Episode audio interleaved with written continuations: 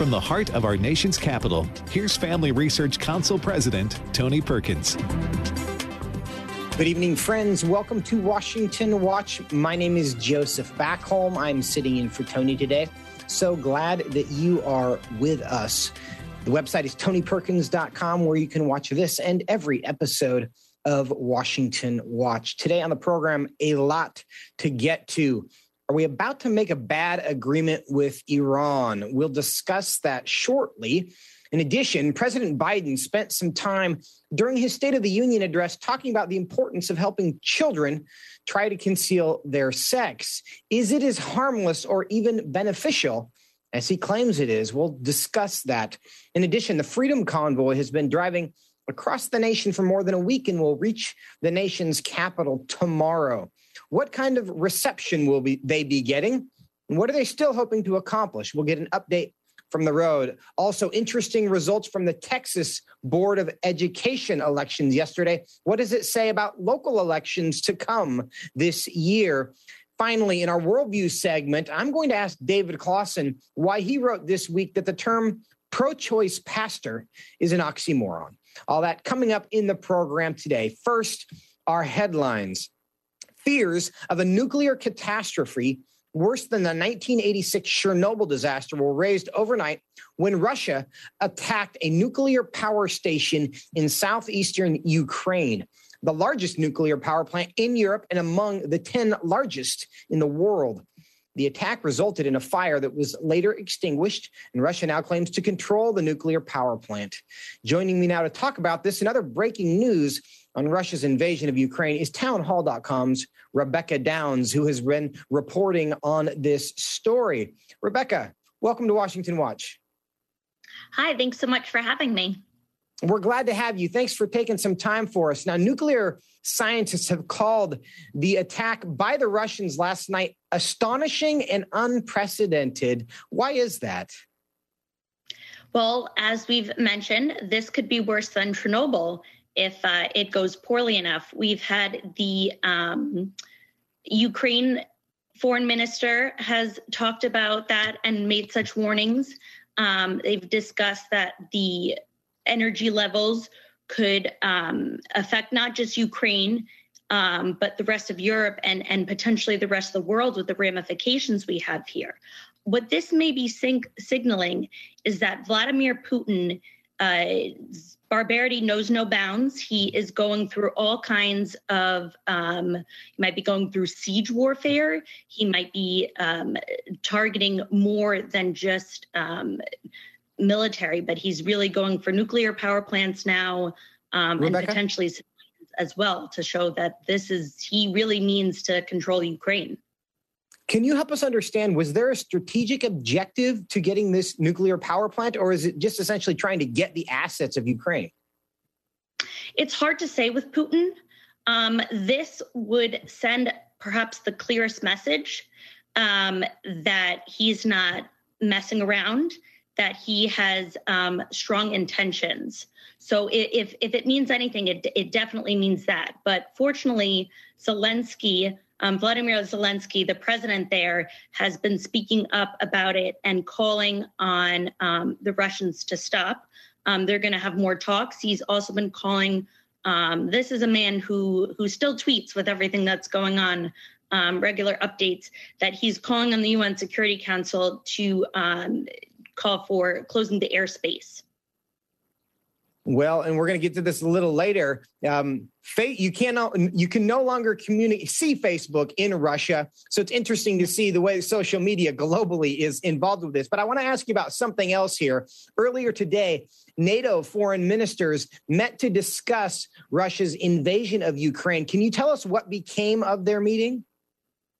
So it doesn't look like um, things are moving as quickly as um, Zelensky would like. He is hopeful to be, um, uh, he's hopeful that Ukraine will be admitted into NATO, but it, it doesn't look like that's going to happen um, just yet. If I if I'm not mistaken, there's a lot of um, these things take time, which is why he had been asking for weeks and months, begging NATO and the Biden administration and the United Nations to take action. And they're not taking action um, until, unfortunately, Putin had already invaded. But uh, there, it does look like there will be steps taken. Now, last question I have for you today. The Russian parliament passed a law on Friday punishing the spread of, quote, false information about Russia's armed forces with as much as 15 years in prison. Does this move surprise you at all? No, it's they've been really cracking down. You see the brave Ukrainian, uh, sorry, the brave Russian people taking to the streets um, in Moscow and around Russia and around the world, really, to speak out against this war. And, and Putin will not stand for for dissent. Um, so sadly, it's not a surprising move, but it, it makes the the anti-war uh, actions from the Russian people who are bravely speaking against about it all the more powerful because they have so much to risk now. I think that's exactly right, and, and for all of the uh, praying that we are doing for the Ukrainian people, one can't help but wonder if this is not ultimately going to come down to the Russian people to uh, to take control of this situation. Rebecca Downs, townhall.com. Thank you so much for being with us today. Thank you for having me. Great to see you. Now, in response to last night's attack on the nuclear power station in Ukraine, the U.S. Embassy in Kiev tweeted Friday that Russia committed war crimes. And Ukrainian President Vladimir Zelensky warned of the danger that Russia's invasion poses not only to Ukraine, but to all of Europe. The Russian military must be stopped immediately. Shout to your politicians. Ukraine has 15 nuclear units. If there is an explosion, it is end of everything, the end of Europe. How concerned should we be? Joining us now to talk about it and more is Congressman Warren Davidson, who's a U.S. Army veteran and a member of the Republican Study Committee and the House Freedom Caucus. He represents Ohio's 8th Congressional District. Congressman, welcome back to the program. Uh, great to talk with you again. Thanks for having me today. Well, thank you for taking some time. Uh, the attack by the Russians of the Ukrainian power plant getting a lot of the attention today. Do you believe, as some clearly do, that Russia has committed a war crime? Look, not just with this attack, but uh, you know they're they're overtly attacking civilian population centers, and you know they're using, or at least they're alleged to be using weapons that uh, that that do violate Geneva Conventions, and uh, now, Vladimir Putin, but uh, the, some of his military leaders are are vulnerable to being charged uh, with as as war criminals. Now, you, a little bit of your answer cut out there, but yeah, it sounds like that you agree, and that's the direction that a lot of the international community seems to be heading with this. Can you tell us what would the significance be if the international community determined that Russia was committing war crime? Would that make it more likely that the rest of the world would get involved officially? I don't know if it really fundamentally makes the world more or less likely to get involved uh, in actual combat. I think the challenge is going to be, uh, you know, let's just say you say Vladimir Putin is a war criminal. Uh, the degree of difficulty, um, you know, rendering Vladimir Putin to the Hague is quite a lot, uh, pretty substantial compared to Slobodan Milosevic, for example. So, um, you know, never before as a leader of a great power, uh, you know, been charged as a war criminal, uh, at, at, least since, uh, you know, World War II.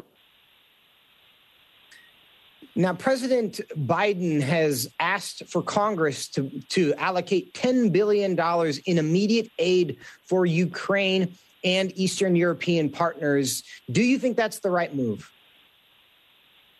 I don't know about the right number, and I don't know about the bill. I haven't seen the text on it. I, I am more worried about the language, um, you know, because you know we we had a resolution, which is not an authorization. It's a resolution to show support uh, for the people of Ukraine, uh, and, and, it could have just been that simple.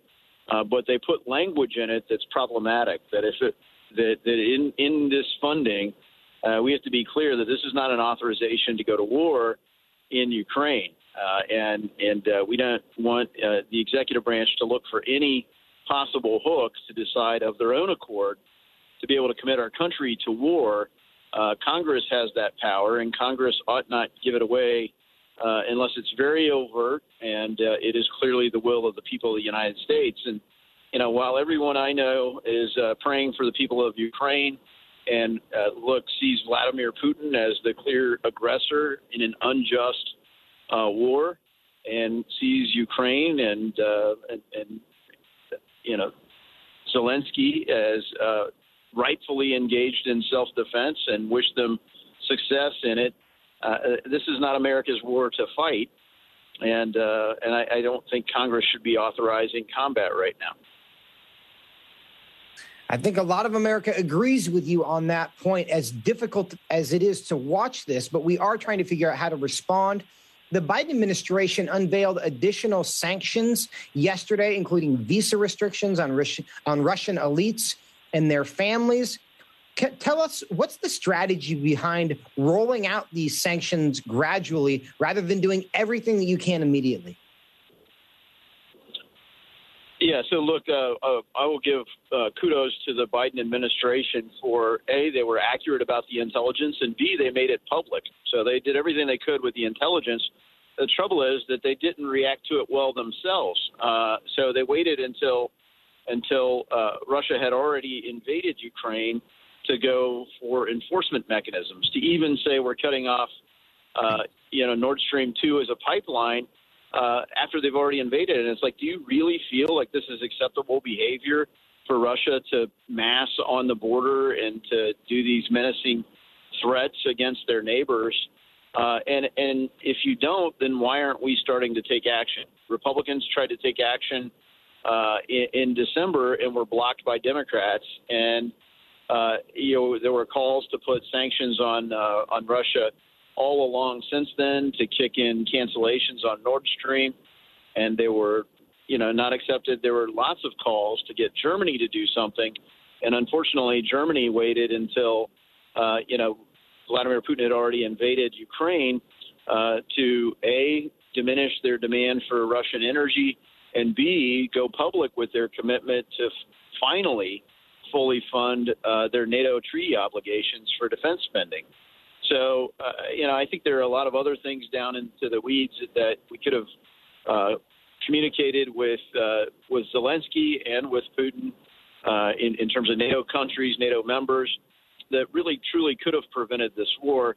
Um, in, in, a way, that's great lessons for history. Right now, what do we do? I think we have to um, apply strong leverage, like the SWIFT sanctions. That was too slow in coming in.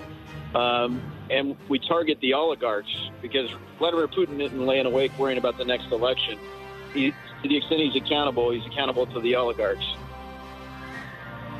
Congressman Warren Davidson, we've got about 30 seconds, but very quickly, indications that we might be coming to another agreement with Iran around nuclear arms. What's your reaction to that? Uh, just dismay. Uh, this administration, if they could find one worse partner than Russia to buy energy from, it's Iran. So, what a horrible idea. Uh, bad, bad policy by Biden. Congressman Warren Davidson, thank you so much for your vigilance and thank you for spending some time with us today. Greatly appreciate it. You as well. Thank you. God bless America. Coming up, President Biden claims he has the backs of young Americans who identify as transgender, but is he helping or hurting? We'll talk about it when we come. Today, moral relativism and political correctness are assaulting truth. How can the world have hope when believers themselves aren't clear on the authority of the Bible? The Church of Jesus Christ always faces a tremendous temptation to deviate from the Word of God. The God who speaks clearly expresses God's intent in giving us His Word and the response that is demanded of those who hear. Nobody ever encounters God and says, that was boring and irrelevant. When people say that about the Bible, it just says to me they've not encountered the God of the Bible. Our faith is rooted in history, and, and consequently, we need to use the evidence and never be afraid of it. The God who speaks is a feature length documentary from the American Family Association, which could bolster your confidence in the Word of God. Churches really need to see this, really need to understand what the Bible actually is. Available now at thegodwhospeaks.org. Here's a moment of hope for your home with Jerry and Becky Drace. Has your child ever asked, Does God have a treasure chest? You can answer, Yes. Listen to Luke 12, verse 34. Where your treasure is, there is your heart. God's treasure chest is your heart.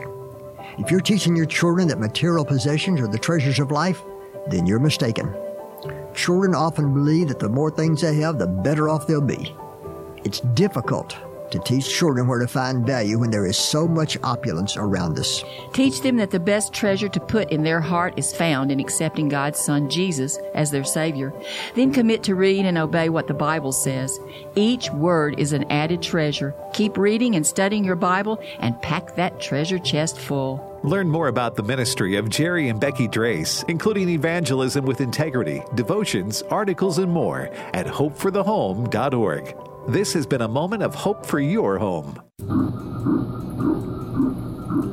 This is the sound of not just one, not just two, but three heartbeats. Heartbeats that were birthed through the ministry of preborn. The heartbeat of a preborn baby can be heard as early as six weeks on ultrasound. The sound of a heartbeat changes everything. I came seeking termination, but once I got here and I took an ultrasound, I was overjoyed when I found out that I was having three baby boys. The Ministry of Preborn is the largest provider of free heartbeats for moms in crisis in America and the direct competition to Planned Parenthood. By letting a mother see her baby on ultrasound and hear the heartbeat, she'll choose life 80% of the time, and this time there were three. To find out more, go to preborn.com or dial pound 250 and say the keyword baby. That's pound 250 and say baby. Your love can save a life.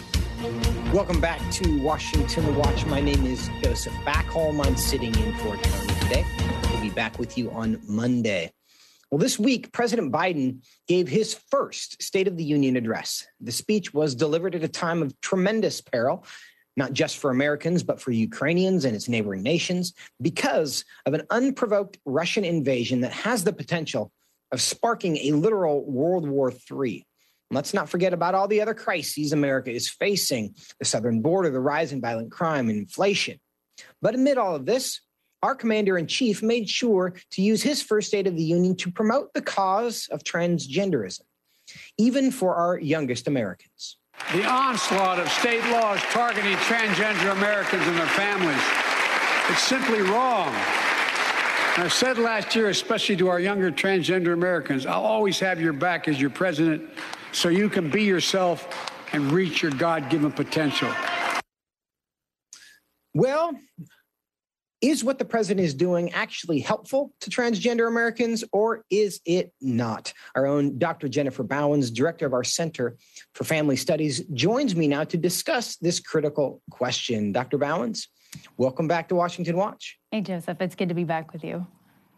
It's good to see you. Much of this White House response this week, and it has been significant, not just the White House, the vice president's office, uh, Health and Human Services has gotten in on this on condemning the state of Texas because their governor and attorney general have said that chemical and physical castration for minors who experience gender dysphoria could be investigated as child abuse. What's your take on all this?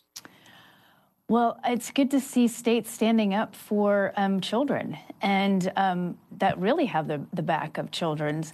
Um, you know, the president says that he has their back, and that that's uh, contrary to um, what we know from the science. And and to stand there and say that he has their back is um, is dangerous because the fact of the matter is the science behind this issue just simply isn't there.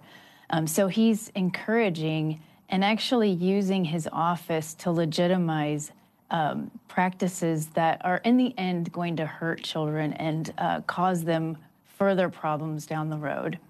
Dr. Bauwens, elaborate a bit on that. What are the risks from these hormones and also from the surgeries that minors and adults as well, but in this case, we're talking about minors, would undergo as a way to essentially treat a psychological problem? Yeah.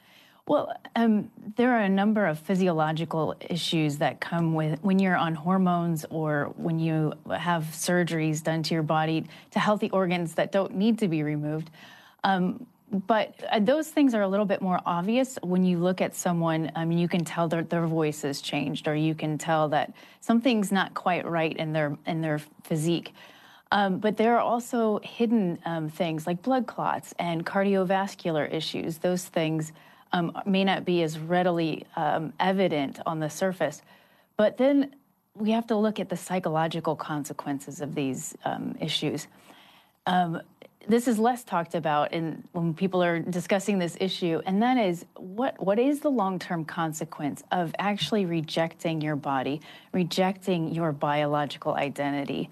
Um, we know that when people are depressed or they're having maybe some stress in their life, that their body can respond.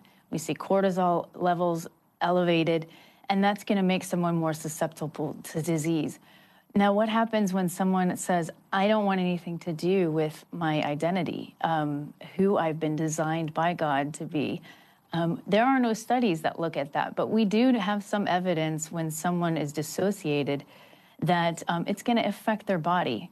So there are all kinds of consequences that the president did not address in the speech that he gave, other than just saying, you know, hey, rah, I have rah rah rah, I have your backs.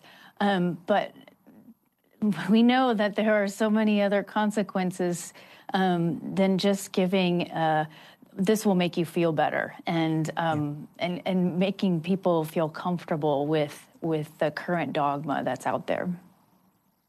I think we would all say that we have their backs. We're just trying to help them, and we have different strategies as to as to what is actually helpful. Why do you think we hear so much encouragement for young people to to uh, undergo these ultimately permanent treatments and so much minimization of the potential risks? Well, I think you have um, a lot of lobbying groups that are promoting these types of treatment. And then on the other hand, you don't have groups like, um, or departments like NIH saying, hey, you know, we have um, some grant offerings for you to study the harms of, of um, gender transitions. Um, procedures. You have um, quite the opposite. The money is going towards um, building more gender clinics. It's going towards funding studies to look at why this is a good thing and to actually suppress the evidence that shows that we have, um, in fact, the online presence of those who are detransitioning and saying that the root issues, uh, the root mental health issues aren't actually being dealt with. So, um, you know, you have a whole system that's surrounding and embracing this ideology, yeah. and it's only now that we're starting to see the the um, cracks in the dam, and people who are are have been affected by these things over the long term to to start coming out and speaking out and saying, please don't do this to the next generation of children. As the saying goes, I tried to follow the science, but it led me straight to the money. Now, Dr. Bauwens, what would you say to parents, family members who might be going through this, who are hearing all this pressure? Your only options are suicide or transition. Yeah. And, and there's enormous pressure on parents who might be dealing with this or have a child who's dealing with this. Um, and my encouragement would be first of all, don't listen to the line that says uh, that this is a life saving practice because it's anything but that. In fact, um, some of the research that's coming out right now is, and, and from the own, um, their own transgender advocacy groups, show that that those who are offered these treatments are experiencing suicidal ideation at the same level. So my my encouragement would be to look for root causes. Where did this come from? Um, don't just buy the transgender line and and go for that line of treatment because it's not going to help the situation. It's only going to make things worse in the long term.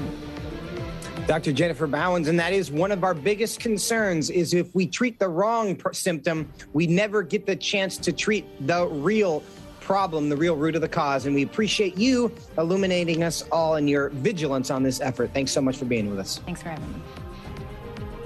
Coming Coming up, we're going to get an update from the road from the Freedom Convoy on its way to the Capitol. We'll talk about it when we come back. Here's Dan Celia with today's Stewardship Moment. I'm always amazed that so many people think that if they tithe one tenth, then they must have ownership of the other nine tenths after they've given to the Lord. Remember the parable of the ten servants in Luke 19? When the master returned from the foreign land, he didn't simply demand a small portion of the increase, but he held his servants accountable for both principal and interest. It's important that as a starting point in our stewardship, we understand that every dollar belongs to God. This is a point that Christians everywhere need to understand. You've just heard a stewardship moment with Dan Celia of Financial Issues Ministry, helping you plan, give, and invest wisely. For more information, log on to financialissues.org. That's financialissues.org. We've always had an interest. God has given us a gift of being able to help a lot of people with their finances and budgets and stuff. AFA supporter Ian Alice Larson met Dan Celia at a Faith, Family, and Finance town hall meeting. And he answered some questions, and we were thinking about the charitable gift annuities, and we'd never heard of that before. But we thought, well, we'd always wanted to leave some of our money with for God, but we didn't know where or how. And it, we felt like this was put into our laps as answer to our prayers as to what we could do after we're gone. Bernie and Alice learned a charitable gift annuity from the AFA Foundation would provide them with a monthly income for life, as well as supporting the American Family Association into the future. You can learn more about charitable gift annuities and other financial products at afafoundation.net or call 800 326 4543, extension 345. And uh, you just can't outgive God. Taking a stand, defending Freedom Convoy.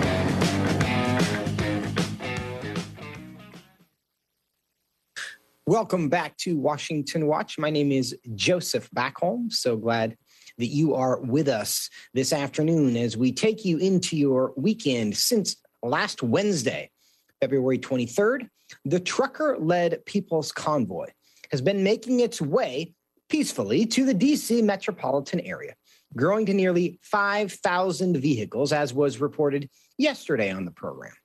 Each day since then, we have been covering the procession in our special Defending Freedom Convoy segment and highlighting the movement against government mandates and overreach. I encourage you to check out some of those other interviews at tonyperkins.com. Well, for today's segment, we have with us Claire Dooley, a reporter at CHD TV, who's been with the convoy from day one and reporting on its movements. Claire, welcome to Washington Watch. Hi, welcome. Thank you for having me. Well, we are glad to have you. The convoy has been moving for more than a week now. What's the mood as you approach the Capitol? Yeah, so right now we're landing in Hagerstown, Maryland, and the mood among everyone is, is full of, of love and uh, a community. So all of us have been traveling on the road now for 11 days, and along the way, we've picked up people different people's cars have broken down and they're riding with truckers. Um, we see this beautiful diversity within this group of, of giving supplies, water, food, donating money. Uh, the, the love is, is overwhelming, and, and everyone here is excited in anticipation for, for what comes next. Claire, how would you describe what unites this particular community as people are driving across the country together? What is the bond that people have together? So, a lot of people are calling this a, truckers movement, and and it definitely is a trucker. The truckers started this, but this is the People's Convoy. It's, it's literally called the People's Convoy, and so within this convoy there are vans, minivans, trucks, uh, cars, RVs like ours, campers pulling or uh, trucks pulling campers and truckers. There's families. Uh, there's people of all different colors, all different sexual orientations. You have it's such a diverse group, and, and honestly, from the left and the right side politically. And so what, what we're seeing is people are fed up of the government not listening to them. They feel like they're not heard. And so they're standing up for freedom. Freedom is, is the one thing that they all have in common, and, and they respect each other. It doesn't matter what the other person believes as long as they believe and the other person's right to believe that. It's about freedom of choice freedom of choice of what, what you can put in your body, sovereignty of yourself, of the individual, and, and keeping the government out of our personal lives. We're talking to Claire Dooley, a reporter at CHD TV. And Claire, the convoy started on February 23rd.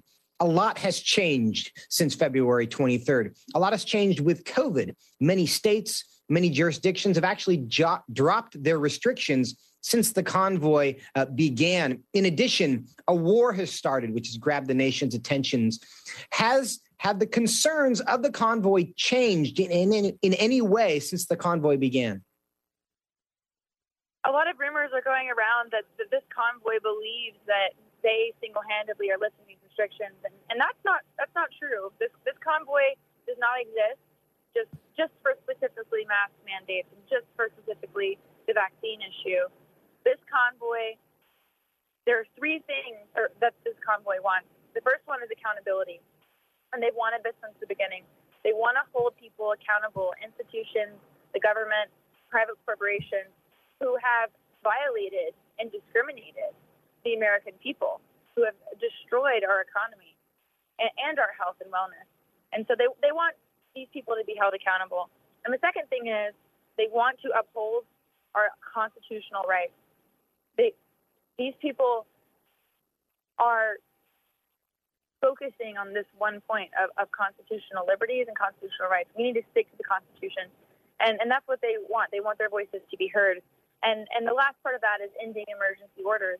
It, it's not just about, like I said, um, vaccine mandates and, and mask mandates. This is much more than this. This, has been going on in the United States for, for a long time. And a lot of people here will say that it's not just about this one issue. We have seen our rights being encroached on for, for the past 20, 30 years, and, and it's time to put a stop to this. And so the American people are finally standing up and, and making sure that their voices are heard loud and clear. Claire, yesterday we heard from the convoy there were about 5,000 vehicles involved. Is that still the number? Has it grown in any way? Yeah, it's growing every single day. So yesterday I had the, the privilege of going up and the Cessna 172 with two pilots from the Freedom Flyers, which is an organization that's standing up against mandates, vaccine mandates in the, the large commercial airline industry. And uh, we, we flew over the entire convoy, and it was about 70 miles long. So anywhere from 70 to 80 miles long. And so every single day it grows. I remember when we started in Adelanto, the numbers weren't as, as big, but we started, I think, with around 300 trucks. And now we're seeing just more and more people pouring in every day. And not to mention, I remember when we, when we first started in Adelanto, we saw a few overpasses with a few people, and it was so exciting to see people supporting the People's Convoy from the side of the road with their flags, music, and, and their patriotism. And now we're seeing hundreds of people on the bridges the entire way. We were talking yesterday, and, and I, I, believe we didn't see a, a, single bridge that was empty. There was always one or two people, anywhere from one to two people yeah. on a bridge to 300, 400. So, Claire Dooley? Unfortunately, we are out of time now, but we really appreciate your time. The pictures from the air are impressive, and we appreciate your on the ground report as well. Thank you so much for being with us. Thank you. Coming up after the break, some interesting election results in Texas that may signal significant things for. There is only one truth God's truth. As Christians, we are called to align our beliefs and actions to what the Bible says is true. At Family Research Council's Center for Biblical Worldview, our team of experts have created tools and resources to help aid in the fight for truth these resources dive into issues including voting, religious liberty, abortion, marriage, and sexuality. The center serves to help Christians understand why Scripture must be authoritative and to equip believers to advance and defend their faith in the workplace, in their schools, and in the public square. The Center for Biblical Worldview experts provide research and resources to help prepare believers to give a biblical answer to our culture's most pressing questions. Access these free resources at frc.org/worldview. See the Worldview Fellows' latest blogs, op eds, interviews, and publications by signing up for the newsletter at frc.org/subscriptions. Hi, I'm Mark Harrington, founder of the pro life group Created Equal and host of Activist Radio, The Mark Harrington Show. Created Equal is all about saving the lives of unborn children. Each week, I cover the latest pro life news and feature interviews with unsung heroes from across the nation who are making a difference for the cause of life, liberty, and justice. Join me every Sunday afternoon at 5:30 for the Mark Harrington Show here on American Family Radio and discover how you too can help protect the lives of the most innocent among us. What does the American Family Association stand for? AFA aims to evangelize the lost and disciple the believer. AFA aims to strengthen biblical marriages and equip parents to raise godly children. These values and more are part of our mission to inform, equip, and activate individuals to strengthen the moral foundations of our culture. We also support the church. We want to be a leading organization in biblical worldview training for cultural transformation. Thank you for standing with us. It gives an impetus to share your faith when you think you've got answers to objections that you expect people to bring up. The American Family Studios video series Intro to God's Revelation, featuring Dr. Richard Howe, shows how God has revealed himself in nature and his word, and how we can rightly understand what God has said. These truths are just a part and parcel of the Christian life. It isn't just for the professional clergy. Learn the fundamentals of how to approach and understand the Bible in an age of skepticism. This six week video curriculum is perfect for your Sunday school class or study group, and it can prepare you to give a defense of God's Word and how He speaks to us in nature. Knowing whether and how God communicates is a safeguard against false claims about God communicating. Intro to God's Revelation, DVDs and workbook are available for purchase at afastore.net or call 877 927 4917. Washington Watch. My name is Joseph Backholm, sitting in for Tony today. The governor's race in Virginia showed us last November that involved parents can determine the outcome of elections as concerns about their children's education drives them to the polls more than other issues. We saw this again in Texas this week when the state board of education races that had previously been overlooked as down ballot formalities took on a renewed importance in campaign after campaign.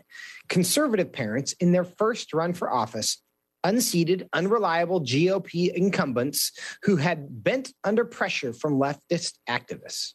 The result is that Republicans now look to increase their nine to six seat lead on the board when the general elections are held this November.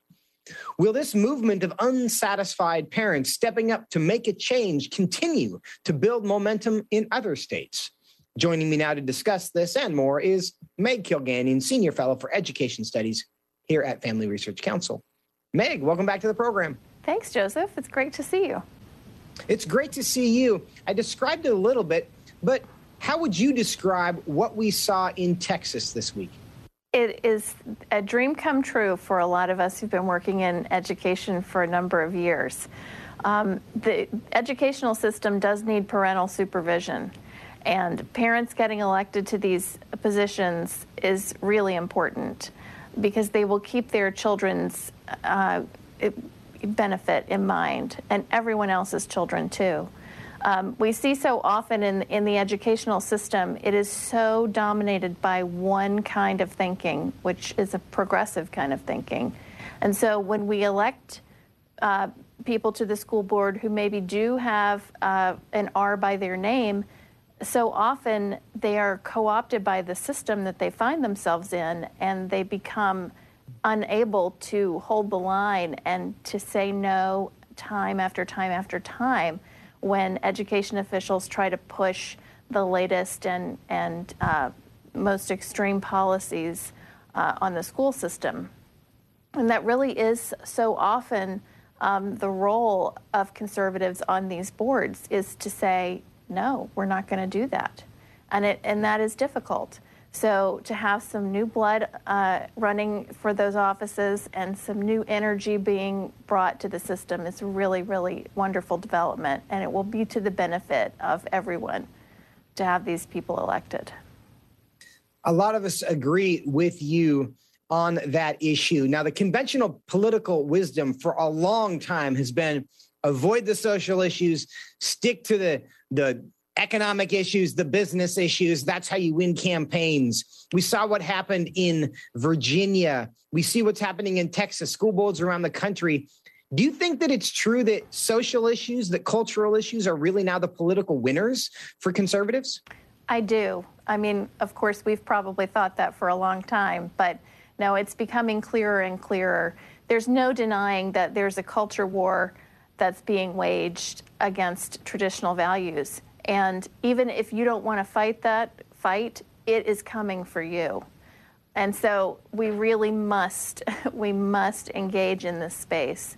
Um, there are just things that are true about the, the dignity of the human person and who is male and who is female that are undeniable truths that really apply to th- that are embraced by people on the left and the right side of the aisle. And so this is why you're seeing more energy around these issues. And it's it's it's a, a welcome development. Um, we cannot allow these things to happen in in the um, you know in the side meetings of the school board or off the voting agenda uh, that get thrown onto the cassette portion of the agenda of school board meetings and not openly debated. You know, we can't allow these things to happen uh, behind closed doors um, because people are often surprised at how how extreme the situation is. Uh, but th- these things have been discussed behind closed doors instead of in the in the open air of, of public debate. So having our side represented there and having people who share our worldview there will make it possible to have a more thorough examination of these issues and truly come to some kind of consensus on these matters. And that is tremendously important. One of the other trends that I think we're seeing is these races that were local, they were school board, they were obscure. In some cases, you're getting dozens of people to vote rather than millions of people to vote. Do you think it's a good thing that so much more attention is now being given to these really hyper local races? I do. They are the ones that are affect your life most directly. And so the the the we all know that turnout for national elections like president is higher than turnout in statewide elections like for your United States senator or for a governor. And it gets even lower when it comes to offices like school board or county commissioner. But, you know, it's the school board that's going to be in charge of the education for your community. And I, I always like to say, you know, global citizens aren't bringing me a casserole when we have a crisis in our family. My neighbors are doing that. And so we want to educate children that are going to be a part of a community and understand that family and local involvement really is the best side of life. So we need to preserve those spaces and we need to make sure that our views are reflected in those spaces and that we don't allow ourselves to be absent from those discussions. Now, Meg, you don't just talk about these issues. You've been busy doing something about them as well. You've been helping lead our FRC school board boot camps around the country. Tell us what you're trying to accomplish. Tell us how those are going. They're going so beautifully. Uh, we have so many wonderful people who are really ready to step into the fray and run for office. So we have our school board boot camps, and you can find out about those at frcaction.org/schools, and you can see our online boot camp training there for candidates. And then last weekend we had the first ever um, alternative school board training for conservatives in Virginia. And we're hoping to take this across all the states. But it was really wonderful to provide conservative school board members with a place where they could gather and talk about ideas and get information that was not, um, you know, of a partisan nature. They, they were able to connect with each other and to ask questions of experts. And this is the kind of support we have to provide for people like those candidates in Texas who've just run this, won their primary and now they're going to be on the ballot. If they're elected to the state school board, they're going to need help and resources so that they can maintain their values and they can defend our principles. And so we're trying to set up the, uh, with the Noah Webster Education Foundation uh, a conservative alternative to the School Board Association. So we're doing lots of great things. They're all on our FRC Action website at frcaction.org/schools, and we would love for you to be involved. Well, we do want people to be involved. And Meg Kilgannon and I will just say that when you think about alternative school board trainings, you don't obviously think about conservatives, but it is a brand new world that we're living in where the conservatives are the alternative and increasingly becoming an appealing alternative, clearly, to the voters. Thank you so much for your time today. Thank you, Joseph. Well, it is that time of the week again. It is the last segment of the week here on Washington Watch, which is my favorite segment, perhaps. They're all great, but this is a really good one the Worldview Friday segment, where we focus on the issues of the day from a worldview perspective. Today's conversation is inspired by two articles that my colleague David Closson wrote on the topic of abortion and how Congress is dealing with it and also talking about it. You can find those articles at frcblog.com, but we're also going to talk to the author right now, FRC's director of the Center for Biblical Worldview, David Closson. David, welcome back. Hey, great to be with you. Happy Friday. Happy Friday to you. Now, Monday was a was a strange day in Capitol Hill because, and this is what you wrote about, Senate Democrats tried to pass legislation. They did not succeed, but they tried to pass legislation that would have enshrined Roe versus Wade into federal law. What was your reaction to that? Yeah, it's really stunning, especially Joseph, when you consider the context. What was happening Monday night? You know, the eyes of the world are focused on what's happening in, in Ukraine and this Russian invasion. Uh, so much to think about related to all of that. And yet, what was happening uh, just down the road from where I am right now is that Chuck Schumer forced a vote on the Women's Protection uh, Health Act, which we really should call the on abortion, on demand abortion bill up until birth. Uh, that bill failed uh, 46 to 48. Uh, this is a bill that the House Democrats had previously passed a couple of months ago. Uh, but thankfully, it failed 46 to 48. Uh, but this bill would have uh, overturned almost every state law on the books that would have protected life. And so praise God that this did not go forward, but it really underscores uh, where the worldview is of Senate Democrats. Now, it, it, it's true. It does underscore their worldview. Uh, we can be grateful that it did not pass. Do you think it was brought up by the Democrats because they believe the Supreme Court is about to overturn Roe versus Wade? I do. I think Chuck Schumer is hearing uh, from the far left, uh, Planned Parenthood, NARAL. I think a vote uh, that the vote that they took was to placate those uh, abortion lobbyists uh, to show, hey, look, we're trying to do something for you. It, it's curious to me, though, the politics. Uh, what Chuck Schumer did is he forced uh, 94 U.S. senators to go on record on the most extreme abortion bill that's ever been considered by the U.S. Congress. Some of these uh, senators are in real tough reelection races, and yet now they are on record either for or against this bill. And I think this is something voters will absolutely remember uh, come November. From a worldview perspective, what should we think about prioritizing the issue of abortion in the midst of an international and national crisis of, of many kinds, frankly. Yeah, it, I think it shows, Joseph, re- regrettably, that uh, abortion has almost become a sacrament of the far left. Uh, abortion really animates uh, their worldview. And again, let's be clear, you know, abortion, this is the, the, the murdering of innocent children in the womb. And yet, uh, if you follow the money, you know, Planned Parenthood, NARAL, other groups are donating big time to uh, Democrats uh, in the Senate and in the House. And it just shows uh, that this view, that this dehumanizing of the human person, uh, this lack of understanding that all, all, people, born and unborn, are made in God's image. You know, the Democrat Party used to be the uh, party of safe, legal, rare. That's unfortunately a bygone era. And so, again, from a worldview perspective, we need to realize that increasingly uh, there are a lot of politicians in this city that don't value human life, and we need to work uh, to re uh, instill uh, in people around this country, but especially uh, people in our congregations, uh, that God views life as a gift, that we're made in His image, and that there's value in every single human being. Now, David, you took particular exception to the vote and the comments after the vote of one specific U.S. Senator. Tell us about that. Yeah, so the Senator Reverend Raphael Warnock from Georgia, he actually was one of six senators who did not attend. I, I called his office and asked them why he wasn't there. Uh, they, they said there was no official reason. Uh, but regardless of him voting or not for the bill, he is a co sponsor of the bill. And right before the bill, put out a tweet uh, that said, as a pro choice pastor, uh, and then he went on to uh, explain his support for uh, the bill. Uh, he, you know, he said essentially as a pro-choice pastor, he is pro-abortion. And I, I, yes, you can read my piece at frc.org/worldview.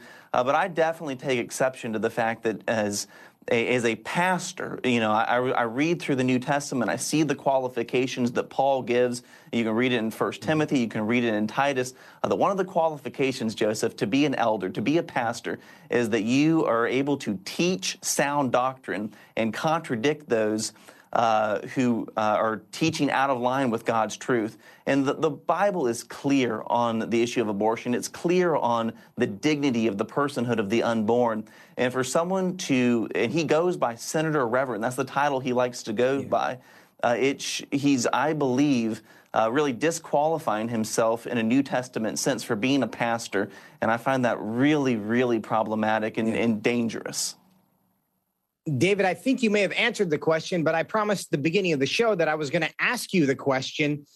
Why do you think that the term, the phrase pas- uh, pro choice pastor is, as you described it, an oxymoron? It's an oxymoron because the pastor is the tremendous responsibility of the pastor is to be an under shepherd of the church, to watch over the souls of the people that are entrusted to him by God, uh, to lead them in the right way. And by going off about being a pro-choice pastor and leading people to think that God sanctions or is okay with abortion, that's misleading God's people. And that again is, in my view, disqualifying. Are you saying that you can't be a Christian and be pro-choice? I think there's some people, Joseph, who might not understand the issue. They might not study the issue. But I think if anyone dives into the scriptures, if they dive into what the Bible teaches, I think the Bible is very, very clear that this isn't ultimately a political issue or you know uh, some other kind of issue. This is a moral issue. This is a biblical issue. And I think Scripture, if you're reading it the way you're supposed to be reading it, it leads you to one conclusion, which is that all people, born and unborn, are made in God's image and have value. I know there are a lot of people who would hear you say if you read scripture the way you're supposed to be reading it with very judgmental eyes, and they would and they would hear that and be highly offended. And I think from a worldview perspective, we can put a bow on this. The, the goal of this, because we understand that that people of goodwill and good intentions disagree on theological matters in some cases. But from a worldview perspective, the thing that Christians do not have the choice on, things that are not negotiable, is that it is our job to surrender our will to Scripture. It is not our job to surrender Scripture to our will. And when we do that, uh, when we sincerely do that, we're seeking God's will above all else. I think we'll find that we reach agreement in ways where maybe we weren't before. But David, we're out of time. Thanks so much for being with us, as always. Thank you, Joseph. And thank you, friends, for joining us. Thank you for being with us all week. Please continue to pray for our country, for Raphael Warnock, for Ukraine, for the church. And remember, above all, fear God, nothing else. We'll see you next time.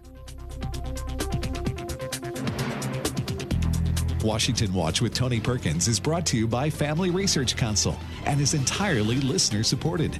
Portions of the show discussing candidates are brought to you by Family Research Council Action for more information on anything you've heard today, or to find out how you can partner with us in our ongoing efforts to promote faith, family, and freedom, visit TonyPerkins.com. Also, to leave a comment about Washington Watch, call our watch line at 1 866 372 7234. That's 1 866 372 7234.